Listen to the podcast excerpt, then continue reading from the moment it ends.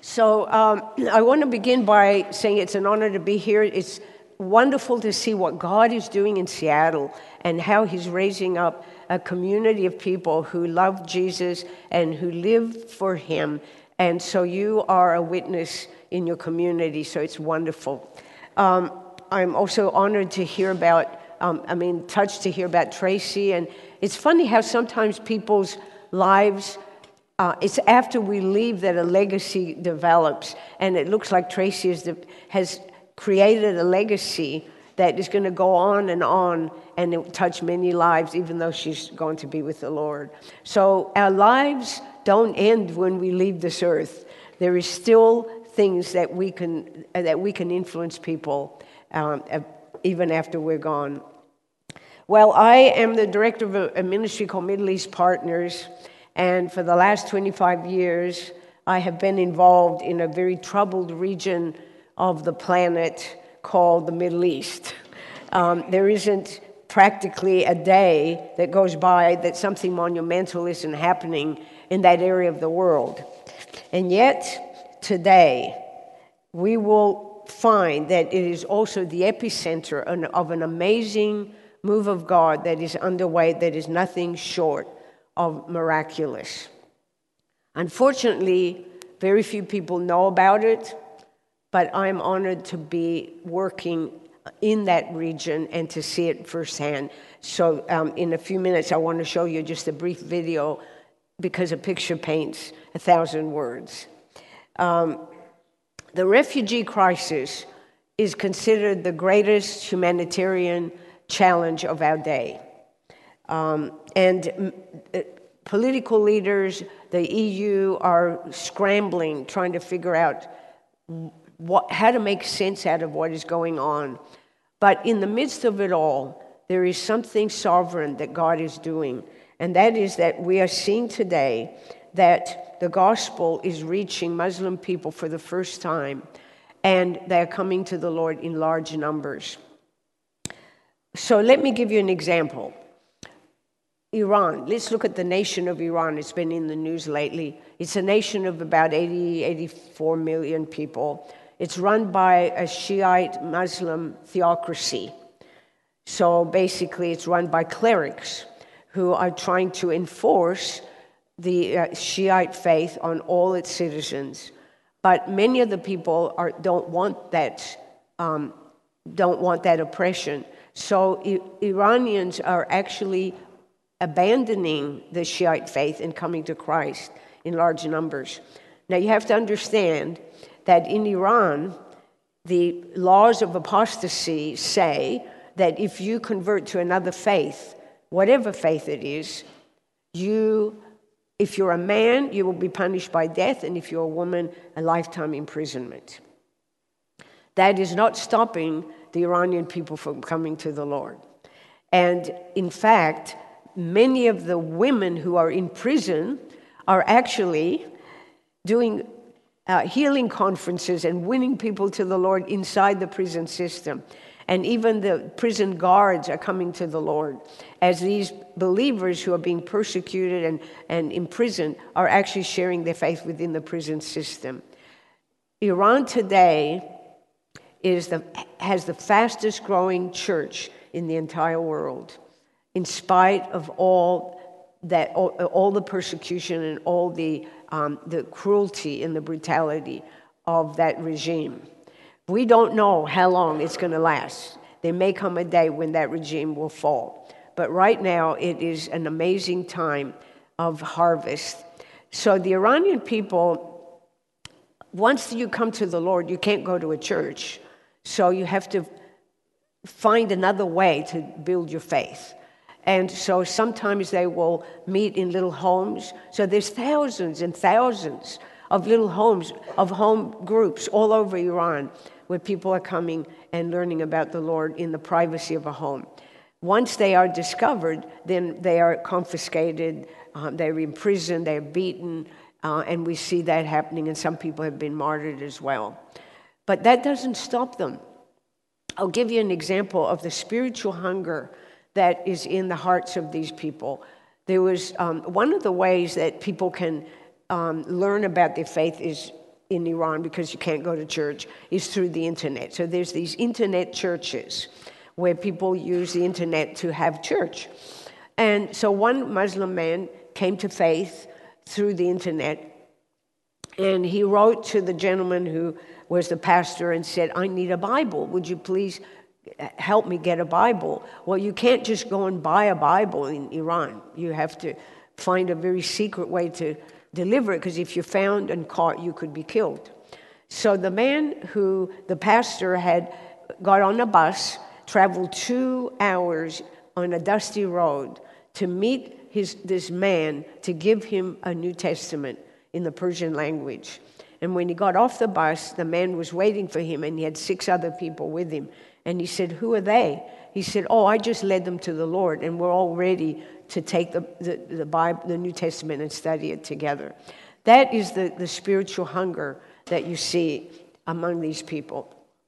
The other thing about Iranians is every year, about two and a half thousand Iranians go into Turkey because Turkey and Iran have a good relationship, and so they allow them to live in Turkey for three months. So many Iranians are just go on vacation into Turkey and because there are many Iranian believers in Turkey, they re- go out into the shopping malls and they show them, they connect with them, and then they show them the, um, give them a New Testament. And many, many, many Iranians are coming to the Lord. Now we have 50 churches, Iranian churches in Turkey, just from these people who have just come out of Iran. And so when an Iranian becomes a believer and wants to be baptized, like what we did, what we saw today, you can't do that in Iran. So they have to go outside. And so um, many Iranian believers are now baptized in Turkey. So I would like us to just take a moment and see a video that shows what that looks like because a, a picture paints a thousand words. You're going to see the spiritual hunger that these people have. These are all Muslim people who've come to faith.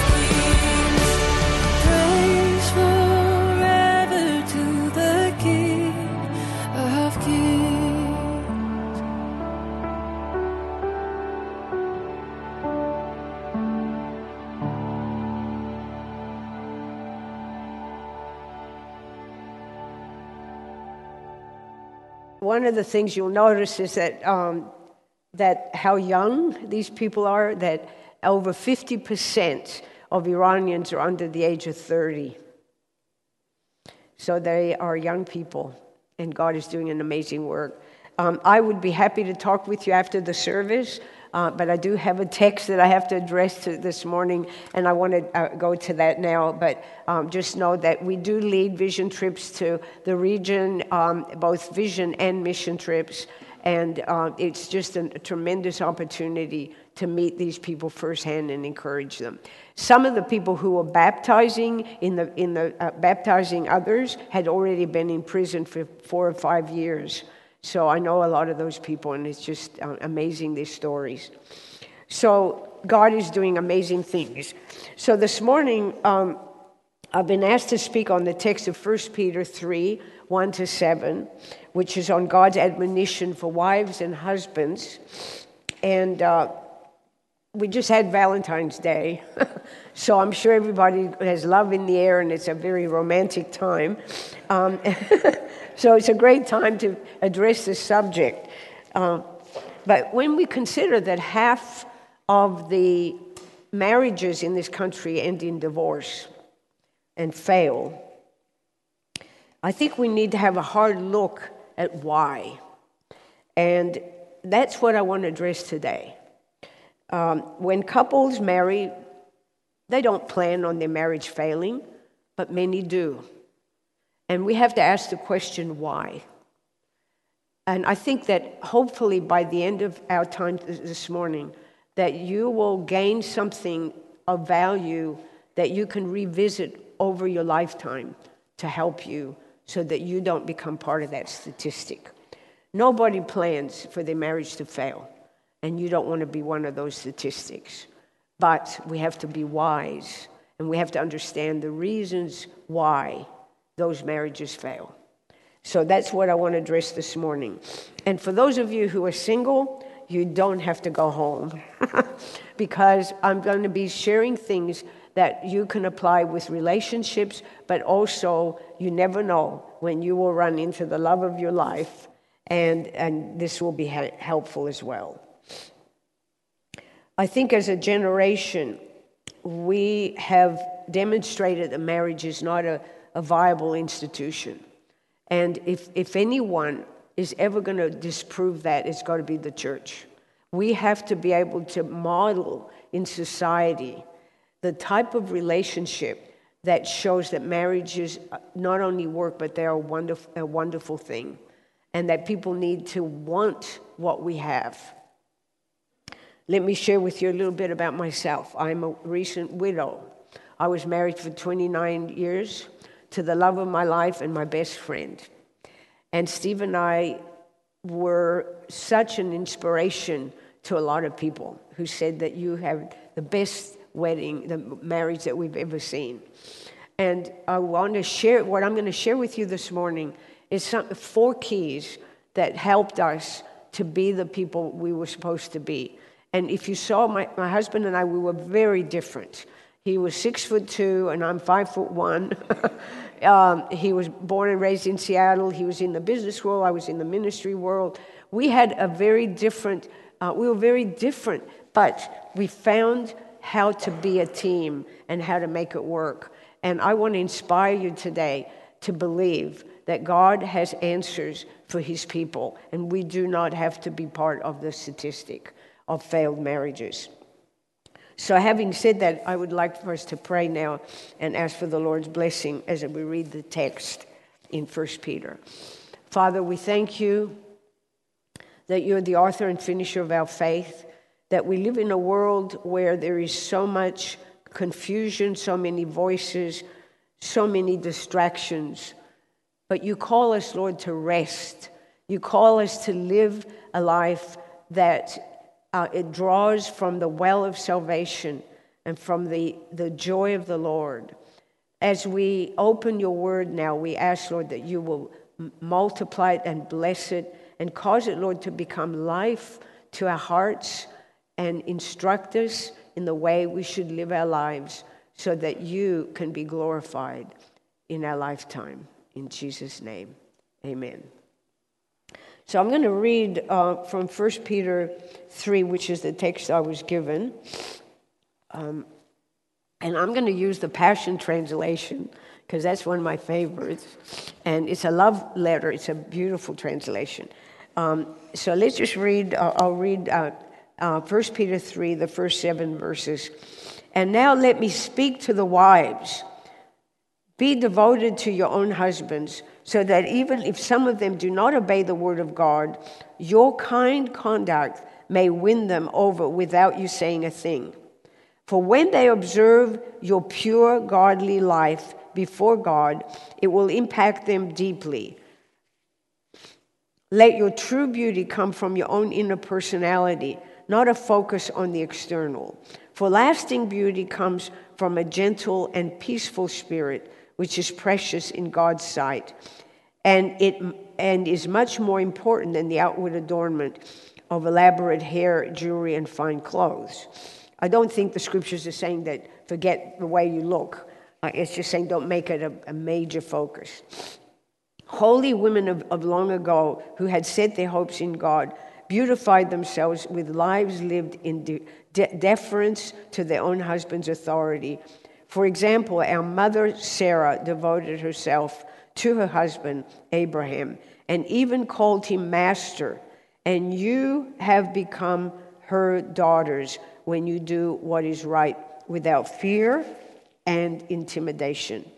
Husbands, you in turn must treat your wives with tenderness, viewing them as feminine partners who deserve to be honored, for they are co heirs with you of the divine grace of life, so that nothing will hinder your prayers.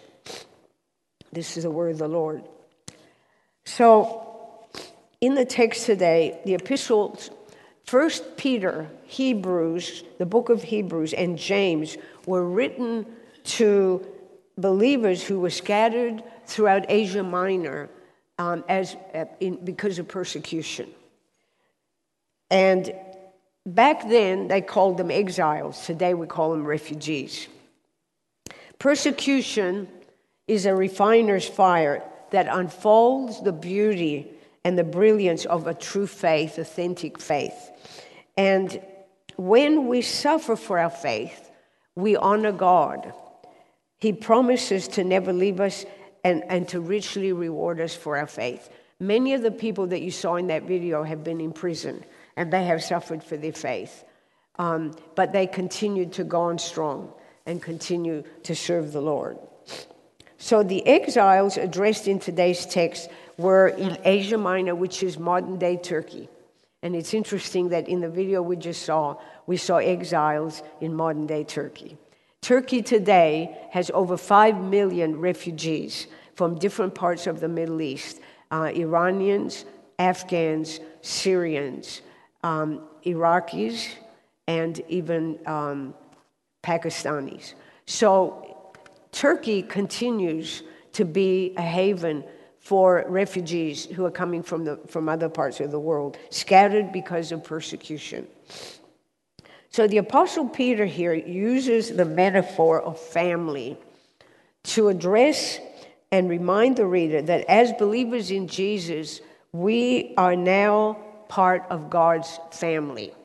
So he starts off by helping people uh, understand that as believers, we are part of a family. And this analogy is important because, as being members of this new family, there's a new protocol of how you're supposed to behave, how you're supposed to live your life. And his audience in 1 Peter are addressed to new believers. They are baby Christians. Um, they, they, many of them are Jews who've become Christian, but um, they are young in the faith and they need instruction. And so that's what the, uh, 1 Peter 3 is about. It's instructing young believers how to live the Christian life in the context of marriage. So, um, part of the problem was that many uh, of these people had to overcome some negative thinking and attitudes about marriage. Um, there was a, a, Jewish prayer that says uh, that if a man, um, man prays and says, oh, I thank God that I was not born a Gentile, a slave, or a woman. And so these were some negative attitudes that needed to be addressed. Husbands in, in that era never spoke to their wives in public. They would tr- the women had very narrow roles and they had to stay within the confines of those roles. And so women back then were not treated with great honor or respect. And one of the things we'll see is that this text addresses the, the word honor and we're going to look at that in a minute. But Jesus countered the, the, the, um, the tradition that existed in his day towards women, and he frequently spoke to them in public, spoke to women in public. The Samaritan woman, the woman with the issue of blood, he was always addressing women in public. And that was countercultural because back then men never did that. So Jesus actually presented a different way. He elevated women and honored women by uh, respectfully addressing them in public. He used women and referred to them in many of his parables. And in the early um, disciples, there were many women who were early disciples who also uh, helped to spread the gospel and also to fund many, uh, many, much of the work. Now, our text today exhorts wives to honor their husbands. But note here that it says that even if the husband is an unbeliever, your kind conduct will win him over without a word and without fear and intimidation. Domestic abuse has been in the, in the human experience, in the human race, from the beginning of time. Um, even today, many Muslim fathers will say to their sons, Now, when you get married, you need to uh, beat your wife three times a week to remind her that you're the boss. Um, it still happens today. So, when, when you saw the people that, that were being baptized in this video, these are Muslim people. They've had to unlearn how a lot of things that are traditions for their culture. They've had to learn that no, you don't beat your wife as, as a Christian husband, you don't beat your wife. Um, and yet, you know, we have this problem in this country. I, I have a nephew who happens to be a police officer and he, in the city of Seattle. And I asked him one day, I said, Russell, what types of uh, things are you called on often? And he said, domestic abuse is the number one thing that he, he has to deal with. So this continues even today. Now, in our text, the Apostle Peter admonishes wives to honor and respect their husbands. Um, so, how do you do that? When we understand the values of God's kingdom and we apply them to our life, what happens is it changes the atmosphere of the home. So, there is uh, when we have a different way of looking at our lives, it changes our home life. It changes the way that life, our lives appear at home. So Peter admonishes wives, wives to establish a new order in their home, and he underscores that the hallmark of a Christian marriage is to honor. So, how do we do that in a practical way? How do we establish a culture of honor in the home? Um, honor recognize first of all let's define what honor is honor recognizes the worth in others. It's not because we've earned it but because they are made in god's image that another person is made in god's image. True biblical honor generates from a heart of unconditional love. Our commitment to honor should not waver even in the worst of circumstances. Even when we disagree about something, we can still honor one another. Um, so, honor does not look for fault in, in the other, but looks for ways to affirm and to love the other. Now, one of the things we found in the Muslim world is that oftentimes it's the women who come to faith in Christ first.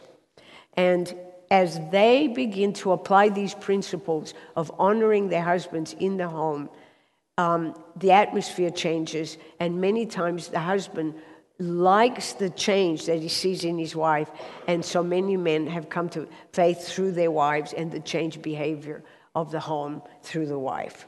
So there is something about atmospheric change that happens when I learn to honor, when I create that, that culture of honor.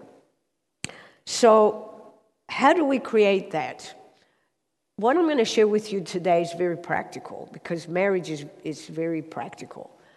And I want to share just four things because I want you to remember them. If I shared 15, you'll probably forget half of them. So we're just going to keep it to four principles.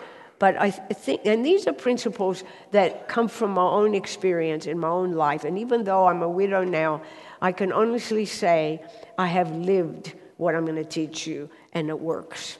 So, the first thing we want to do to honor someone, we must first see them through God's eyes. That's very important. You see, when, when, when you look at somebody, there are two versions of themselves. The first is their personality, it's the way that they appear in this life with their education, their culture, their uh, physical appearance, all the, their gifts, their talents. And we are known on earth through our personalities. We are known in heaven through our persona. So there is a part of us that is also known in heaven. And that is that when God created each of us, He had something unique in mind. And so there is a part of us that is known in heaven by the design, it's called the divine design, that God has a design for each of us that's unique.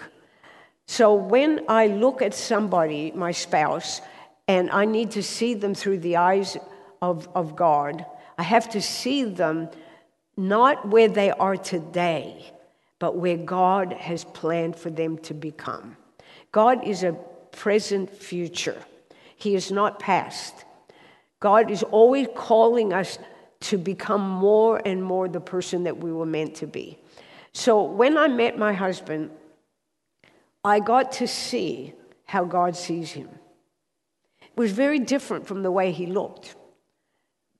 But because I understood who he was in God's eyes, I was able to honor and respect him and love him even in the most difficult of circumstances. See, we need that revelation. We need to know each other the way God sees our loved one so that we can honor and respect them. Otherwise, we see all the faults and then we get hung up on those things.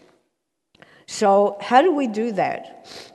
Well, firstly, I think it's good that we talk to each other about our gifts and callings, about the things that, that are important to us. And I know when I met Steve, I had an apostolic call to the nations. I was called to travel the world. And whoever I married had to honor that because otherwise it wouldn't work. And Steve understood that about me, and he honored that. And he said, I want to stand with you and provide the shelter that you need so you're free to do the things that God has called you to do. It was amazing, but that, that poor man, he must have driven me to the airport many times. Now we've got shuttles and it's not so bad, but he put up with my absence. Now, I tried to respect my role as a wife. I, I made sure that I, I cooked food for him so he had food when I was gone. Um, and I always tried to keep my trips short so that I wasn't gone a long time, maybe a week at the, at the most. Um, I did travel all over the world. Um, and whenever I'd come home, Steve was always, he'd make a cup of coffee and we'd sit and we'd debrief and just talk about what, uh, what I experienced, what I uh, learned, what happened. And so he supported me, he prayed for me, he loved me, uh, he was proud of me, he always talked about me. And I did the same with him. And I, I, I respected and loved him because I saw him through God's eyes. So take time with your loved ones to talk about your calling, your giftings. What are the things that uh, are important to you? You need to have those conversations and you need to learn to understand and respect it in each other. So if your spouse says, I really have a love for children, then honor that and say, okay, what can we do to help you have that, that work among children? What, what, how can we work together to see that happen? Uh, my husband was, I'm the extrovert, my husband was an introvert. Um, he became more extroverted after he married me, but, and I became more introverted. But, um, but when I first got married, I noticed that Steve would come home from work and he would go in a room and just sit quietly by himself. And I couldn't understand it because I thought, well, you know, we've been working all day, we're, we're home now, let's all get together. And, and I just realized that as an introvert, he needed space to recharge. He was recharging. So instead of feeling left out, I realized, no, that's who he is. I respected that. And I was able to give him permission and space to take as much time as he needed to be on his own to recharge as an introvert. And um, that changed over time, but, but I, initially it was, it, it's so easy to misunderstand and to think, well, you know, why aren't they do, Why aren't they spending more time with me? Well, if, an, if it's an introvert, you've got to give that introvert the space to have uh, time to themselves. Um, if you're upset with your spouse about something, don't let it. Um, try to understand them from God's point of view and say, God, how do you see my loved one? How, how do you see them? What is happening in their hearts that I can understand them better so that I don't take it personally? So, the first thing, then, principle is to take time to see them through God's eyes. And if you ask God to show you how He sees your loved one, he, I guarantee He will show you. When you see that, it's amazing what it will do in your ability to honor and respect your loved one. Because you won't focus on the weaknesses, you won't focus on the mistakes, you won't focus on the things that you don't understand. You will be able to love them and honor them for who they are in God's eyes. The second principle uh, is that Scripture uses a covenant metaphor to describe marriage. It says, it, it compares it to our relationship with Jesus. Husbands, love your wives as, as, as, as Christ loved the church and gave himself for, for her. So, this covenant is sacred, it's a sacred commitment. Now, because you've made a covenant with your loved one, and I'm going to be very brutally honest with you right now, it does not mean that in your lifetime you're not going to run into somebody that you have more in common than with your spouse.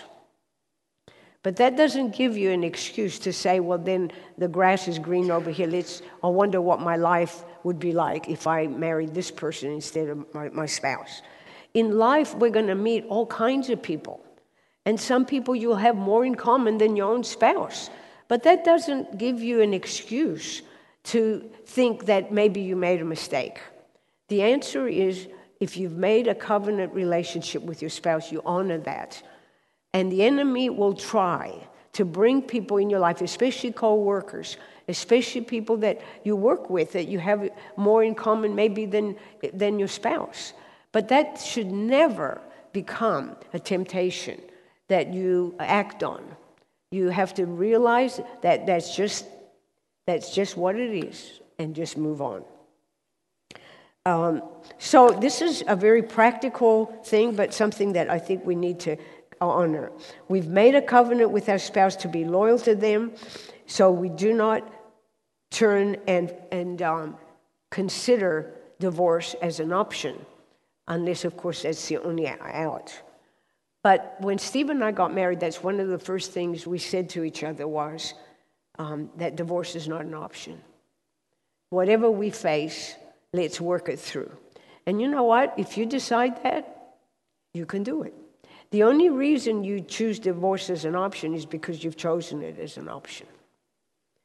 Now, admittedly, there are some people who are so broken that in a marriage relationship they just don't have um, the, the mechanism to be able to function correctly. And there are exceptions.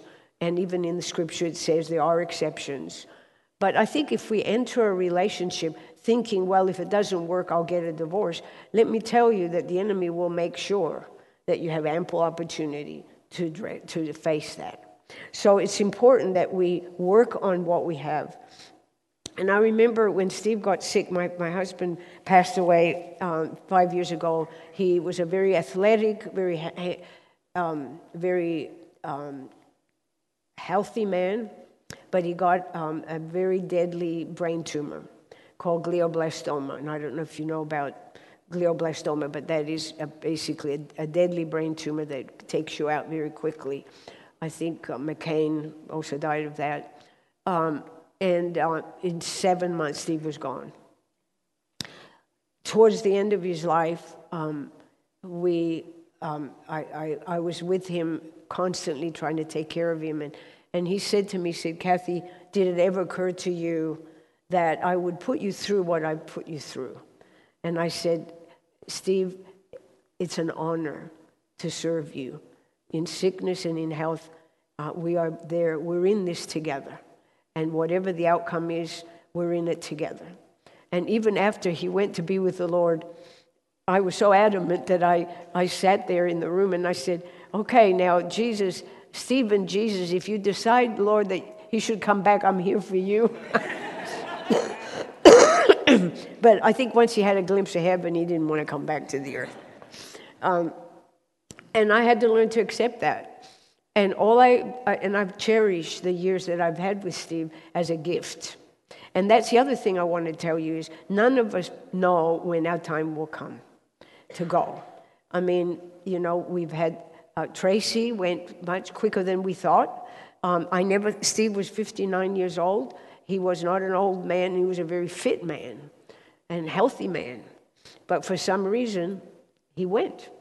And, you know, it is what it is, and we have to accept that. So, the other thing that I want to encourage you is cherish the times that you have with each other because nobody knows. We think we're going to live to be old age. I hope we all do, but the fact is that we don't always make it. So, make the most, develop happy memories, cherish the, the, the times you have together because you never know how long you'll be with each other. So, the third principle that I want to share with you is a big one. Um, and this one is, uh, takes a little while to work, but I think it's worth it mentioning. The French theologian Blaise Pascal said, There is a vacuum in the heart of every human being that only God can fill. Within the covenant relationship of marriage, there is a consecrated space in your deepest intimacy that belongs only to God. I'm going to say it again. Within the covenant relationship with your spouse, there's a consecrated space in your deepest intimacy that belongs only to God. In Scripture, it's called the secret place. Psalm uh, 91 says, He who dwells in the secret place of the Most High. It is the place in your heart that is number one, is God, God is number one. This is one of the secrets of a happy marriage. When God is number one in your heart, somehow you, you dismiss everybody, your spouse's limitations. You don't put expectations on them like you would otherwise. The deep, that, so, so as long as we put God number one, we do not fall into an adulterous relationship. Most marriages today are adulterous in nature. And what does that mean? Adulterous means that an idol is when I look at a thing or a person and I and besides God and provide to provide my ultimate fulfillment. So no matter how much my loved one loves me, because they're human, they're going to have limitations. And un- until I get to the place where I make God number one in my heart, I will always have a tendency to put expectations that are unrealistic on, in, the lives of, in the lives of others, and especially our spouses. So, this is a very important one. Jesus says, You have in, uh, uh, in, in Revelation, he says, You've forgotten your first love. Your first love is the most important thing. To be a, a loving spouse, you have to be in love with Jesus first. And this is something that doesn't happen overnight. You've got to work on it. It's work because you, you've got to make sure. We live in a world of tremendous distractions. Um, idolatry in today's world is rampant. Your cell phone is a problem.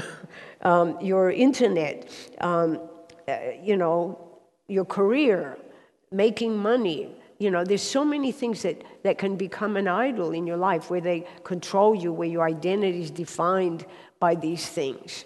And when we do, and we put that weight on that, then we, we're actually operating in idolatry. And that's when the Apostle John says, Protect yourself. John said, Beloved, keep yourself from idols.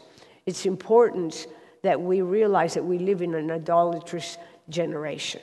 Everything in society today is pushing us to be idolatrous, to put weight and importance in things outside ourselves, in other people, in other things. And when we do, we, are, we put ourselves in a place where we are, we are, um, we are victimized by idolatry. So we have to create the time and space to be alone with God so that your relationship with God is the number one thing that you nurture and then it spills into everything else. I remember once I, when I lived in LA, there was, um, uh, I attended um, Church on the Way, and Jack Hayford was there, and he got up one day and he said, I've decided I'm going to take four weeks away from the church. And he said, You know why? He said, Nothing's wrong, but he said, My relationship with God has gotten a little stale.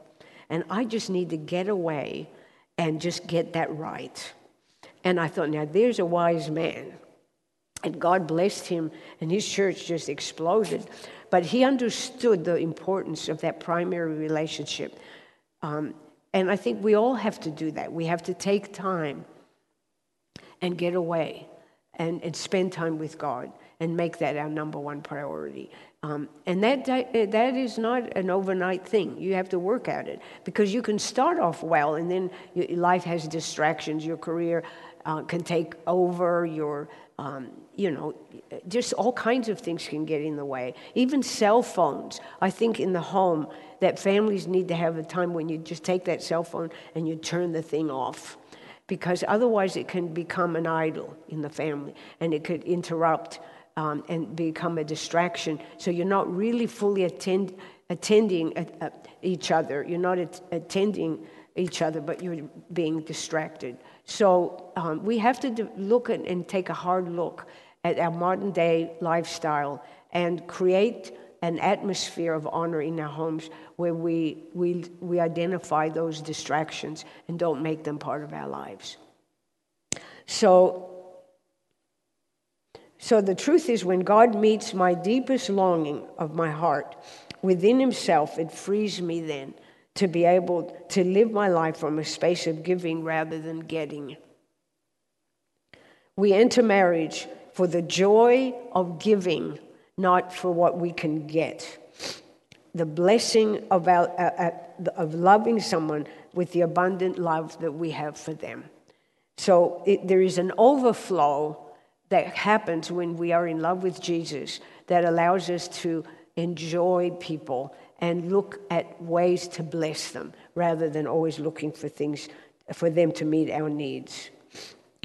And the other thing that happens is we're not easily offended or disappointed. I, I have a neighbor who um, is not a believer, they're not believers. Um, and uh, she's a nurse practitioner. Her husband is, um, he works for the city. And one day she, she came and knocked on my door and she said, I'm fit to be tied. I have to talk. I'm ready to get a divorce. So I said, Would you like a glass of wine? so we, she sat by the window and she started talking about how bad her husband was. I almost started to laugh because the reasons she gave were so minuscule. They were so they were hysterical, actually, and I had to pinch myself not to laugh. So I listened to her. So then I said, "You know, Maritza, you are Latina. She's um, she's got um, Puerto Rican blood. Her husband is German." I said, "Honey." the guy loves you. He said, Well, I think he's interested in somebody else. I said, Oh, get out of here. I said, I said, Paul would never, never turn to another woman. I said, that is just not true, you know? So, anyway, little by little, I chipped at all her excuses. And in the end, she ended up laughing and realized that here she was ready to get it. She really was ready to get a divorce. And she came to tell me that she, was, she had come to the end of her road. She was fed up and it wasn't going to work. And uh, by the time we were done, she went back to her husband and she took a photo of the two of them hugging, and, and then she sent it to me to say, We made up, we made up. But the thing is, again, the, the, the issue that she had was it was more looking at trying her husband to be something that he wasn't. I said, The guy, he, he's not expressive like a Latina, like, like a Latin guy. But I said, I bet you he writes beautiful cards. And she goes, Oh, yes. He writes the most amazing uh, love notes and poems. And I said, Well, there you go. I said, He's loving you with who he is. I said, Don't try to make him into your image. I said, He is, you got to respect him for who he is. The guy was a great guy, and, and, and they did love each other. But I think that, you know, in any marriage, there's moments when we have those things. Anyway, it was really good that Maritza came to visit me because by the end of the day, she was fine. Uh, yeah. And now, number four, uh, the fourth principle. Very simple, but very profound. The key, the secret to a healthy marriage is one where the couple live for a cause bigger than their own marriage. Simple as that. You have to, as a couple, think of what can you do outside the home that can be a blessing to others? Because if you're only living for yourself, you'll become introspective and you'll be too ingrown. The purpose why God brings couples together is not only to propagate and have a family, of course, He wants us to have a family, but He also wants us as a family to care about the community, to care about others outside. So think of something, and, and it's not something that you do you discover right away. You may need time to think about it, but think about, talk about what are things that are, are important to you.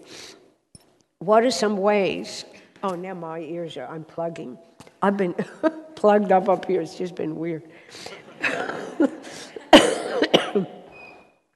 um, my husband um, and I, uh, we were in our 30s when we got married, and so we understood what the single life was like.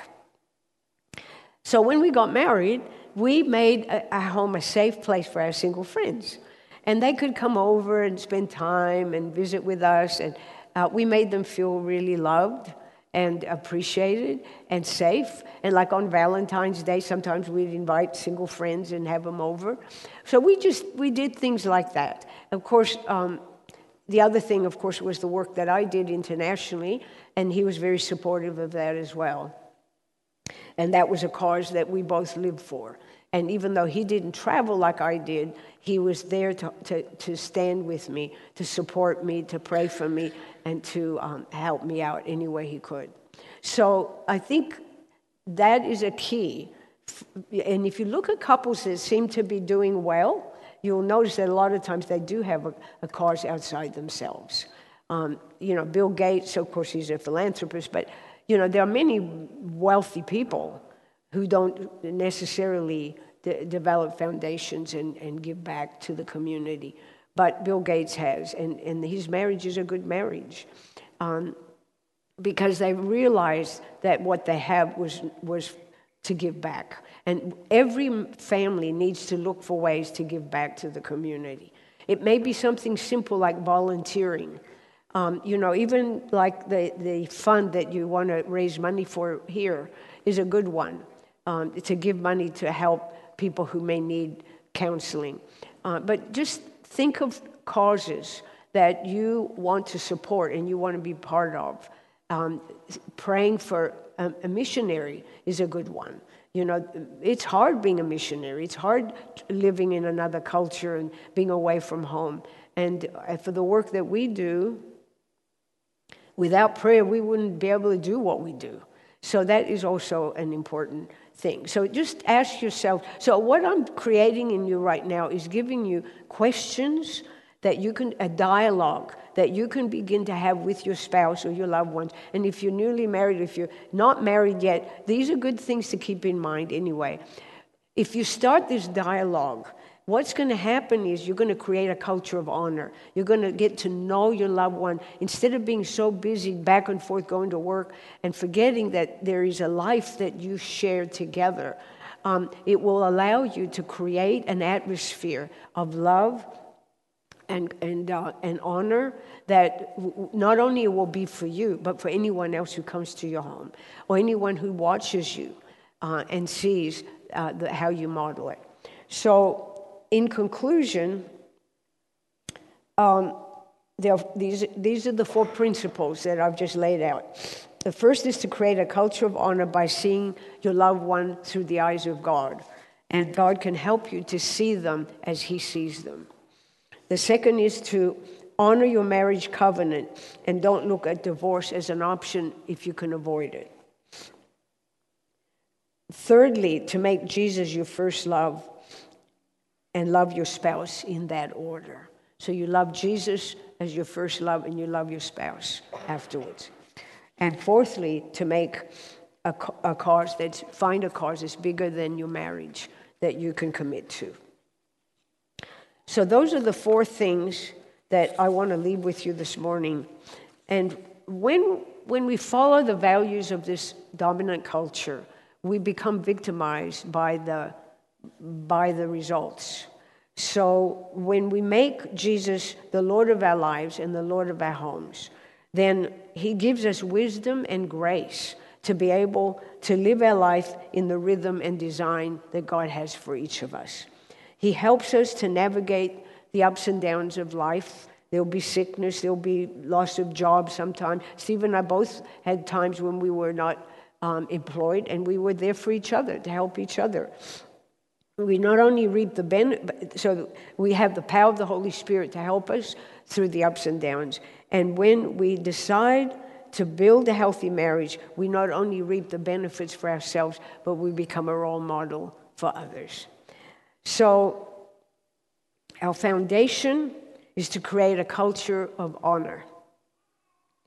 Our commitment is to a sacred covenant. Our purpose is to build a family in an atmosphere of unconditional love. Our power is prayer. Our path is faith.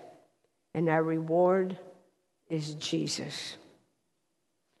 Because in the end, he will say, Well done, good and faithful servant. Amen. So let me just close in prayer. Father, we thank you that um, in this room there are families and there are emerging families and there are people who are single who will one day be married. But I just pray a blessing over every family that's in this room, every couple that's in this room. And I ask in the name of Jesus that you will inspire them with your word to create a culture of honor in their homes so that not only are they able to enjoy um, their families, but they can be an inspiration to others. We just ask that you will bless um, Sideris Church as a family, as a church family, to also continue to grow and in influence and in, um, in the ability to serve our community. In Jesus' name, amen.